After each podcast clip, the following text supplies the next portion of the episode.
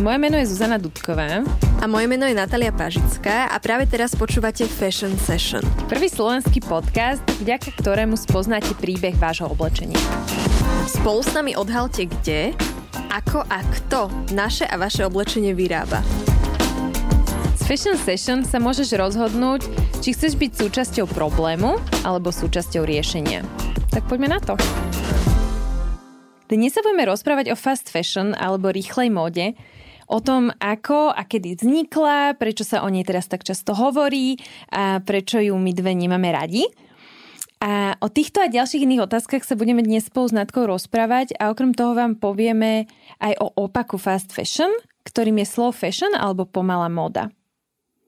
Neviem, ako to vnímaš ty, Zuzi, ale v poslednej dobe sa mi zdá, že sa celkom teda aj právom používa slovo fast fashion alebo spojenie fast fashion ako nadávka. Ale nebolo tomu vždy tak.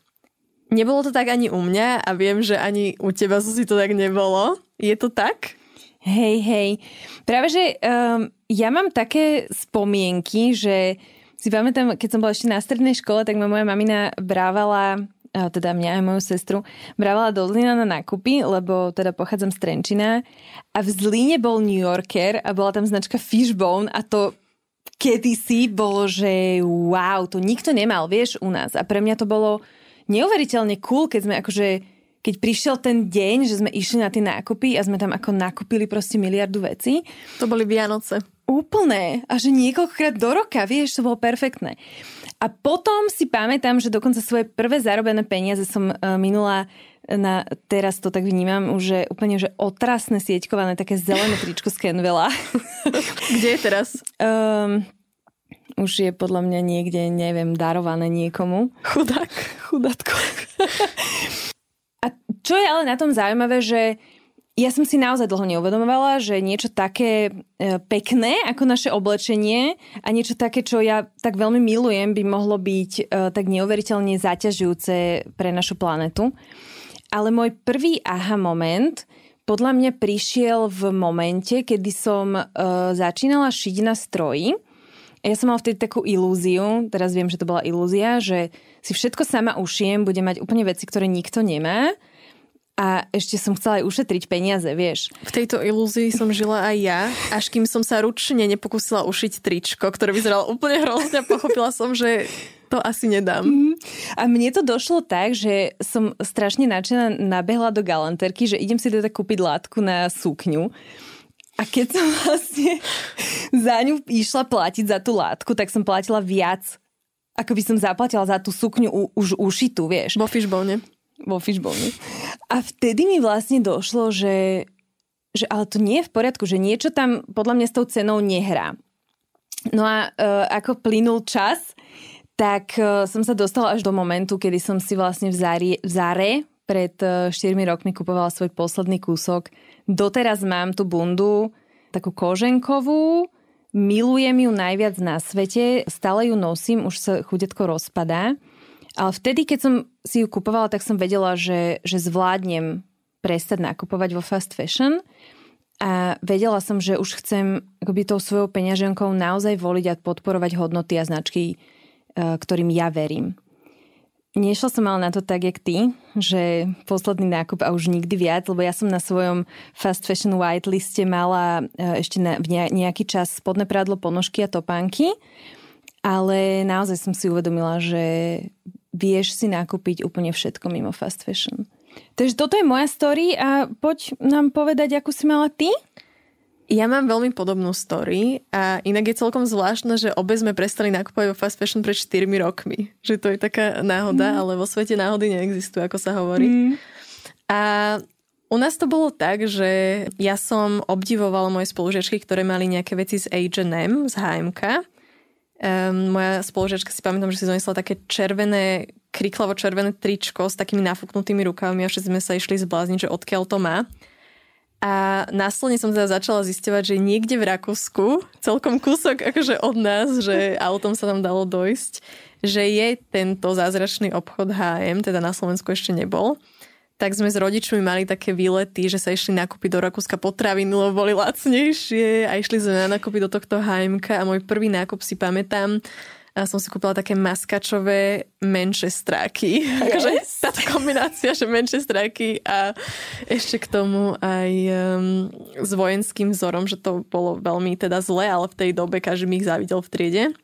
A k tomu som si kúpila prosím pekne vlnený rúžový sveter s takými obrovskými gombikmi. To som si bola kúpiť, keď som mala asi 13 rokov, takže bolo to naozaj veľmi dávno.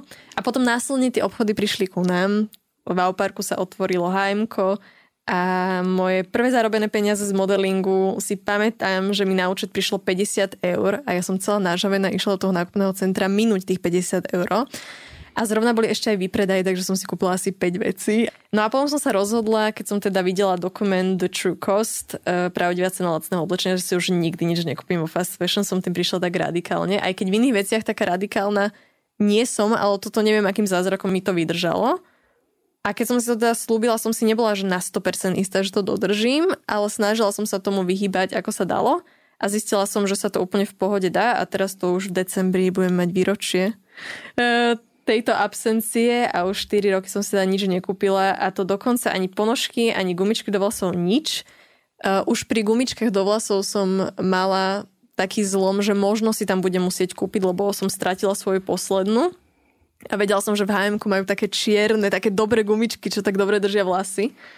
Ale nakoniec som našla v nosené takú nemeckú značku, ktorá to vyrába z certifikovaných materiálov, takže aj tomu som sa úspešne vyhla a neplánujem sa teda k tomu vrátiť a tiež sa snažím hľadať uh, značky, ktoré odražujú moje hodnoty a snažím sa ich podporiť svojimi peniazmi, aby mohli rásť a meniť tento priemysel k lepšiemu.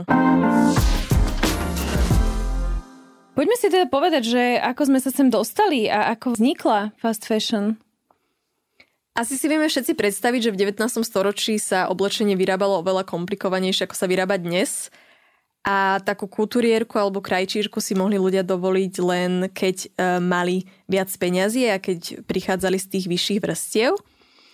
A táto kultúrierka alebo krajčírka im teda šila oblečenie priamo na mieru. A v tej dobe boli ľudia oveľa zručnejší ako sú dnes, boli teda k tomu donútení, aby si oblečenie šili aj sami.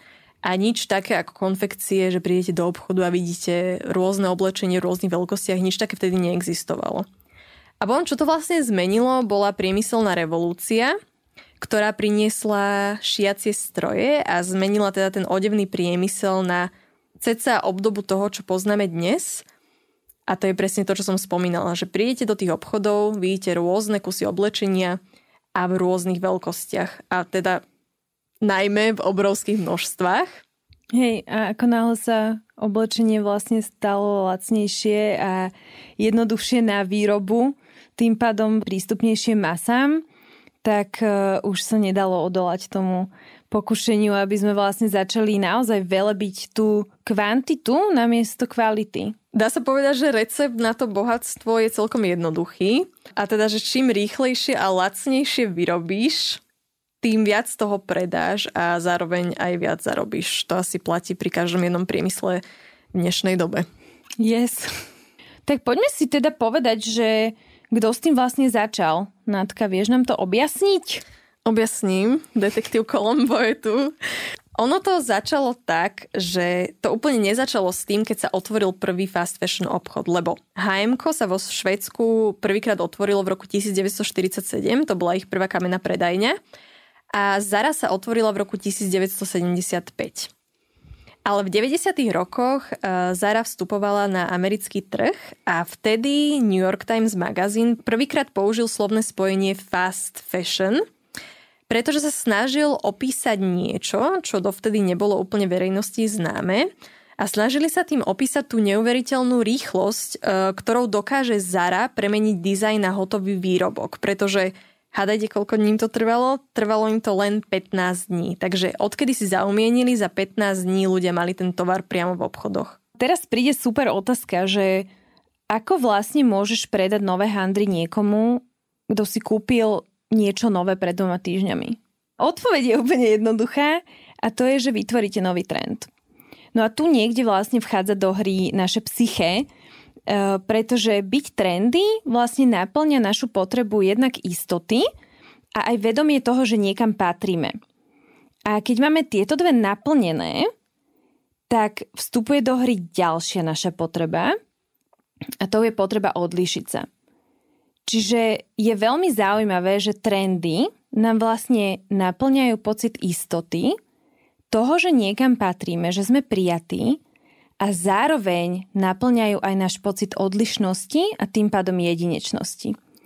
No a vďaka tomuto princípu sme sa dostali až sem do toho stále sa zrýchľujúceho kolotoča potrieb a ich naplňania.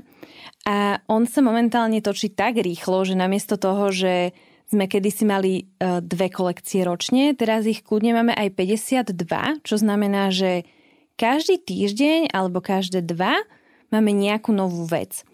A napríklad podľa knihy Fashionopolis Zara v roku 2018 vyrobila viac ako 450 miliónov kusov nového oblečenia. Čo si ja neviem predstaviť, že aké je množstvo. Ale vieme si predstaviť, že každý deň vyrobila viac ako milión nových kúskov. Tu je pekné si pripomenúť, že o čom je vlastne marketing, že sa hrá s našou že sa hrá s psychológiou jednoducho mm-hmm. a mhm. snaží sa prísť na to, ako opantať naše mysli na to, aby nás donútil stále nakupovať. To je šialené. Že ty si, ty keď robíš marketingu, ty si vlastne psychológ. Alebo psychopat. Čo a môžeš si vybrať. A môžeš si vybrať. Poďme sa pozrieť, že ako definuje fast fashion naša kamoška Wikipedia. Ona hovorí, že slovné spojenie fast fashion alebo rýchla moda sa používa na označenie vysoko profitujúceho biznis modelu, ktorý je založený na replikovaní trendov z prehliadkových mol a modelov od modných návrhárov a masovo ich vyrába za nízku cenu. Čiže v skratke copy-paste a vykoristovanie ľudí a životného prostredia. Wow. Mám novú definíciu, som Wikipedia? Si, od teraz. Natipedia. Natipedia. no ale poďme si povedať, že ktoré značky uh, vlastne radíme medzi fast fashion. Ja mám takú spomienku, keď som bývala pol roka v Prahe, tak som bola na jednej prednáške od Glamy, čo je vlastne taký modný vyhľadávač. On tuším aj vznikol v Českej republike. A oni robili veľmi zaujímavý fashion research na svojej stránke. A Pýtali sa respondentov, teda zákazníkov, že či si za posledný rok kúpili niečo z nejakej udržateľnej značky. To bola tá prvá otázka. A tam e, jeden z troch ľudí odpovedal, že áno, teda kúpil som si niečo za posledný rok z udržateľnej značky. Ale potom nasledujúca otázka bola, že z ktorej udržateľnej a že ktoré značky vlastne radia tí ľudia medzi udržateľné. A bolo dosť vtipné, že e, najviac ľudí označilo za udržateľnú značku Adidas, potom Nike a boli tam aj ďalšie značky ako Calvin Klein, Zara, Dior, Reserved, uh, Heimko, Reebok, Tommy Hilfiger, Guess a neviem, aké ešte všetky ďalšie. Samé uh, udržateľné, ako pozerám. Samé v úvodzovkách udržateľné. Takže síce ľudia majú pocit, že nakupujú udržateľne, ale reálne nenakupujú z udržateľných značiek. Takže asi tu aj zohráva nejakú rolu ten greenwashing, o ktorom sa ešte budeme baviť. Ale je to zaujímavé, že ľudia vlastne úplne nevedia, že čo udržateľné značky sú. A preto by sme si to podľa mňa mali povedať, že ktoré značky, ktoré my tu na Slovensku máme, môžeme zaradiť medzi fast fashion reťazce? Asi tu nebudeme vymenovať úplne všetko, lebo sme tu sedeli do rána. Tak pár povedzme. Aspoň. Povedzme si pár, ale v skratke sú to všetky značky, ktoré nájdeme v našich obchodných centrách. Takže môžeme ísť pekne po rade. Zara, Berška, Stradivarius, ktoré teda patria pod uh, spoločnosť Inditex. Máme tu H&M, Primark, Next, Mark Spencer, potom značky ako Asos, Mango. Jednoducho všetko, čo u nás nájdete kvázi v nákupných centrách sú fast fashion značky, lebo udržateľné značky by nemali toľko peňazí, aby sa v týchto priestoroch nachádzali. Ale čo je inak veľmi zaujímavé, že nie je len fast fashion na svete, ale ešte fast fashion porodila svoje rýchlejšie dieťa, e, ktoré sa nazýva ultra fast fashion. Tak zo si povedz nám prosím ťa, čo je ultra fast fashion? Ja keď som si toto prečítala, že, že vznikol tento e, nový, ešte rýchlejší trend v dobe, kedy sa my tu všetci alarmujeme, že potrebujeme sa spomalovať a fast fashion sa rozhodne, že tada, ja sa ešte zrýchlim. Ultrafast fashion našťastie na Slovensku ešte nemáme, ale v dobe internetovej je to vlastne podľa mňa aj tak jedno, pretože veľa z nás nakupuje online. A medzi ultrafast fashion značky patrí napríklad Fashionová alebo značka Boohoo. Fashionová je americká a Boohoo je e, britská. A o čo tam vlastne v tom ultrafast fashion ide? Tieto reťazce dokázali natoľko zrýchliť výrobu svojho oblečenia a sledovanie tých trendov, oni si vlastne na pomoc e, zobrali e, umelú inteligenciu a algoritmy, ktoré im vlastne na sociálnych médiách a na internetoch vyhľadávajú to, čo my ako zákazníci najviac hľadáme. A oni keď spotnú nejaký nový trend narastajúci na Instagrame, tak oni to vlastne dajú vyrobiť a vy si to, že okamžite môžete kúpiť. Na to, aby to oni vlastne dokázali takto rýchlo vyrobiť, tak oni premiestňujú tie továrne z Ázie naspäť do Ameriky a naspäť do Británie. A teraz si ľudia určite povedia, že Amerika, Anglicko, že tak to je super, že aspoň tí ľudia budú pracovať tam v lepších podmienkach. Ale ono to nie je pravda, tam pokojne zdierajú ďalej. Poďme si to ukázať na príklade takej pani Cortezovej, ktorá šije v LA pre túto známu, teda uh, úspešnú ultra fast fashion značku fashionovú. Táto pani pracuje 7 dní v týždni a zarobí až držte si stoličku, 270 dolárov za týždeň a dostane napríklad za zošitie rukavu 4 centy. Uhú, výhodné. A napríklad za zošitie bočných švov, napríklad v stríčku, dostane 5 centov. To je viac ako 4. To Mala by šiť len tie bočné švy a vyhnúť sa rukavom. Takže takto funguje fashionová... A ďalšie ultra fast fashion značky. Ja som ešte aj čítala, že Amazon oni už nebudú potrebovať dizajnérov, alebo teda títo ultra fast fashion značky, budúcnosť je taká, že oni nebudú vôbec potrebovať dizajnérov, ľudí, pretože im stačia ta, tie umelé inteligencie, ktoré vlastne um, spotnú, presne ako Zuzka hovorila, trend. Oni si napríklad sú schopné za niekoľko sekúnd prejsť všetky nové príspevky z Instagramu a keď vidia, že sa tam nejaký motív uh, opakuje, napríklad, že častokrát je tam kožená bunda alebo že nejaký špeciálny uh, výstrih alebo nejaký nový strih riflí, tak oni to zoskenujú, pošlú to na centrálu, centrála uvidí, že toto je to, čo letí a oni to len skopírujú, takže nie je tam vôbec žiadna nejaká kreativita z ľudskej uh, stránky. Mne sa ešte celkom páči, čo hovorí zakladateľ Fashionový o, o svojich zákazníkoch a on vlastne hovorí, že naši zákazníci si potrebujú kupovať mnoho rozličných uh, štýlov, len na to, aby sa vlastne odfotili na Instagrame. Že oni to nepotrebujú nosiť. Oni sa proste v tých veciach chcú len odfotiť. Preto je to také lacné. Budúcnosť je digitálna moda. Aj k tej sa raz zostaneme. Poďme si teraz povedať, že aké katastrofy má na rováši fast fashion, lebo nie je ich teda, nie je jedna, ale za tú najväčšiu modnú katastrofu sa považuje pád 8 poschodovej budovy Rana Plaza. V Bangladeži bolo to 24. apríla v roku 2013 a táto udalosť podnietila vznik aj Fashion Revolution, čo je medzinárodné hnutie za transparentnejší a férový odevný priemysel. Oni vlastne každoročne vydávajú aj Fashion Transparency uh, Index, ktorý vlastne určuje to, že ktorá značka uh, je transparentná a teda uh, dodá Fashion Revolution podklady o tom, kde sa ich oblečenie vyrába aby oni potom následne mohli riešiť, v akých podmienkach sa to oblečenie vyrába. Ale poďme teda späť k tej katastrofe, pretože nielen tak pre nič za nič sa oz, e, označuje za tú najhrozivejšiu. Totižto 1134 ľudí v nej v ten deň zahynulo a viac ako 2500 bolo zranených. A taký najväčší paradox je, že ono sa to nestalo len tak z minúty na minútu. Um, obrovské trhliny sa na tej budove objavili už deň predtým a nasledujúci deň, keď ráno došli zamestnanci a tie trhliny teda videli, tak prosili manažérov tej fabriky, aby nemuseli ísť donútra a nemuseli teda ten deň pracovať, keďže sa bali, že sa tá budova môže zvaliť, čo teda sa následne aj stalo. Lenže tí manažeri sa im vyhrážali, že ak donútra nepôjdu a nepôjdu robiť, tak im nezaplatia výplatu. Čo teda bol dostatočne silný podnet na to, aby donútra išli a ďalej šili. No a keďže táto budova nebola ani správne staticky postavená, tak sa zrútila a jediné také šťastie, e, ktoré v rámci tejto katastrofy e, bolo na mieste je, že z tých trosiek e, sa nevyťahovali len ľudské tela, ale aj výsačky značiek, ktoré následne boli obvinené z toho, že nevedú alebo teda neberú zodpovednosť za svoju produkciu pretože tie značky hneď potom, ako boli obvinené z toho, že teda tie veci sa tam vyrábali a, teda, že aj oni nesú zodpovednosť za to, v akých podmienkach sa ich oblečenie vyrába, sa ohradili, že oni vlastne netušili, že sa vyrába práve v tejto fabrike a v takých rôznych podmienkach.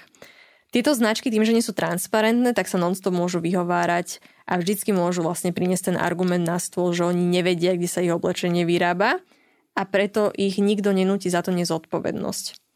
Ale tým, že sa tam našli vysačky od značiek ako napríklad Benetton alebo Mango, tak následne sa um, mal podpísať aj nejaký spis, ktorý uh, hovoril o tom, že tieto značky uh, sa teda zídu, lebo tých značiek tam bolo dokopy 29 a zaručia, že sa toto už nebude opakovať. Že teda zaručia lepšie pracovné podmienky pre ľudí, ktorí vyrábajú ich oblečenie. A z týchto 29 značiek uh, prišlo podpísať túto dohodu len 9 a ja som pozerala jeden dokument, ktorý sa volá Tears in the Fabric. Uh, bol natočený v roku 2014 a je voľne dostupný na YouTube. Tento dokument sa vlastne nahral rok po páde tejto budovy. A tieto všetky značky, dokopy tých 29 obrovských značiek a korporátov, malo zaplatiť 30 miliónov dolárov pre rodiny zosnulých. A rok po tejto nehode, čo vlastne je ukázané v tom dokumente, stále tieto peniaze nevyplatili. A je to šialené, keď si uvedomíme, že týchto značiek je 29 a ich majiteľia sú multimiliardári a nevedeli spolu zozbierať 30 miliónov dolárov pre rodiny zosnulých ľudí, ktorých ich rodiny príslušníci vlastne pracovali v tejto fabrike, aby vyrábali tieto lacné handry. Podľa mňa ďalším takým referenčným bodom, ktorý vám určite odporúčame, je pozrieť si dokument The True Cost, kde určite vám objasní viacej informácií o tom, ako tieto značky fungujú. To je vlastne dokument, ktorý keď som videla, ja som si povedala, že už si nikdy nič z fast fashion nekúpim, takže verím, že určite niečo dá aj vám a otvorí vám uh, oči. Ďalej sa tieto fast fashion značky podielajú aj na podpore e, detskej a nútenej práce, na tom, že znečistujú životné prostredie, pretože vyrábajú obrovské množstvo oblečenia z nekvalitných materiálov, farbia ho nebezpečnými chemikáliami a tým samozrejme prispievajú k tvorbe obrovského množstva odpadu, ktorý v tejto dobe nevieme e, vôbec efektívne recyklovať. Lenže o všetkých týchto veciach vám budeme rozprávať v samostatných epizódach a preto by sme vám dnes veľmi radi povedali o jednej špecifickej veci, ktorú fast fashion značky robia a určite nie je OK. A často sa ani nespomína. Presne tak. A to je vykradanie dizajnov mladých dizajnérov, malých značiek alebo dokonca aj influencerov. Asi sme si všetci všimli, že napríklad v takej Zare si môžeme kúpiť uh, Balenciaga ponožkové tenisky nie za 500, ale za takých 25 eur. Alebo keď chcete byť wannabe Kanye West, tak si môžete kúpiť eh, v takejto Zare aj Jeezy za nie neviem koľko euro, ale 50 euro. To sa inak oplatí, nie? Dosť dobre. A to nie sú naozaj Kanye West tenisky? Mm, podľa mňa sú, nie. to nie je nejaká kolabo? Kolabo so Zarou? Môže byť. A to samozrejme nie je všetko, eh, lebo napríklad eh, taká Zara veľmi rada vykrada aj mladých dizajnerov, e, ktoré ilustrácia dizajny si privlastňuje a aplikuje ich na svoje výrobky. A toto sa napríklad stalo ilustrátorke Tuesday Besson. E, kľudne si ju môžete pozrieť. A čo je na tom úplne najhoršie je, že tieto malé značky alebo malí dizajnéri, oni nemajú tisíce na to, aby sa súdili vlastne s týmito obrovskými korporáciami a preto je to častokrát pre nich strata času a jediné, čo im zostáva, je sa rozhorčiť na Instagrame alebo napísať o tom blog alebo len tak mávnuť rukami, lebo uh, napríklad táto Tuesday Besson píše na svojom Instagrame, že na to, aby oslovila právnika, ktorý napísal oficiálny list pre Zaru, ona musela zo svojho vrecka vyťahnuť 2000 libier a Zara jej vlastne odpísala, že ona nemá dôkazy na to, že sú to jej dizajny a úplne ju odignorovala. No a toto isté sa stalo aj napríklad slovenskej upcycling dizajnerke Melisa Minca, ktorá e, je teda Slovenka žijúca v Berlíne a ona sa jedného dňa prebudila a zistila, že na AliExpresse našla kópiu jej najpredávanejšieho lúku a dizajnu bez toho, aby tam bola čo len zmienka o nej. A normálne jej z Instagramu zobrali fotku, bachli ju tam a vyrobili fotku podľa jej dizajnu. E, vyrobili produkt podľa jej dizajnu. Ja mám ešte príklad z Kristen Leo, neviem, či ju poznáte, youtuberka, ktorá sa tiež zaoberá udržateľnosťou a veľmi bojkotuje všetky veľké korporáty a fast fashion značky. Či taká naša odroda len je grekyňa teda, ale má ten YouTube po anglicky, aby ste si to chceli pozrieť. A jej sa stalo to, že jej fotku, uh, bola to Zara, ktorá to vytlačila na svoje biele trička, čiže použili jej fotku na ich bielých tričkách. Ona to tom samozrejme nevedela a pritom ona bojuje proti týmto značkám, že to je celkom také vtipné. Ale nemôžu si to dovoliť spraviť úplne každému. Ale skúšajú. Skúšajú, lebo e, stalo sa to aj Kim Kardashian. Ale ona teda vysudila od značky Misguided 2,7 milióna dolárov za to, že ukradli jej outfity. Keby sme všetci boli ako Kim Kardashian, tak myslím, že by si tie značky ani neškrtli. Teraz sme si teda povedali takmer, e, dúfam, zretelne veľmi okrajovo všetko o fast fashion. A teraz by sme si mohli povedať o protipole k tomuto hnutiu fast fashion a to je teda slow fashion. Áno. Toto slovné spojenie slow fashion alebo pomalá moda použila prvýkrát v roku 2008 Kate Fletcher v Center for Sustainable Fashion v Londýne a ona vlastne prirovnala módu k jedlu. Čiže fast fashion, slow fashion, fast food, slow food. Neviem, či ste vedeli, ale hnutie slow food založil už v 60. rokoch e, v Taliansku Carlo Petrini a hlavná myšlienka slow foodu je o tom, že cieľom tohto hnutia je naučiť sa vážiť si kultúru stola, chrániť a vychutnávať mieste, miestne produkty, ktoré by mohli byť odsúdené na zánik na úkor rýchlo sa rozvíjajúceho trendu fast food. A keby sme si to vlastne preložili do módneho sveta, tak slow fashion je o tom, aby sme sa naozaj opäť vrátili k tomu, že si vážime kvalitu a nie kvantitu. K starým hodnotám Presne našich tak. babičiek. Presne tak. A poďme si, Natka, ešte povedať, že ako vlastne zistíme, že nejaká značka je slow fashion značka? No slovné e, spojenie slow fashion môže byť trošku zavadzajúce, tak ako značka si povie, že je udržateľná, tak tak si môže povedať, že je slow, pretože nemá presný význam a každý si ho prekladá nejak inak.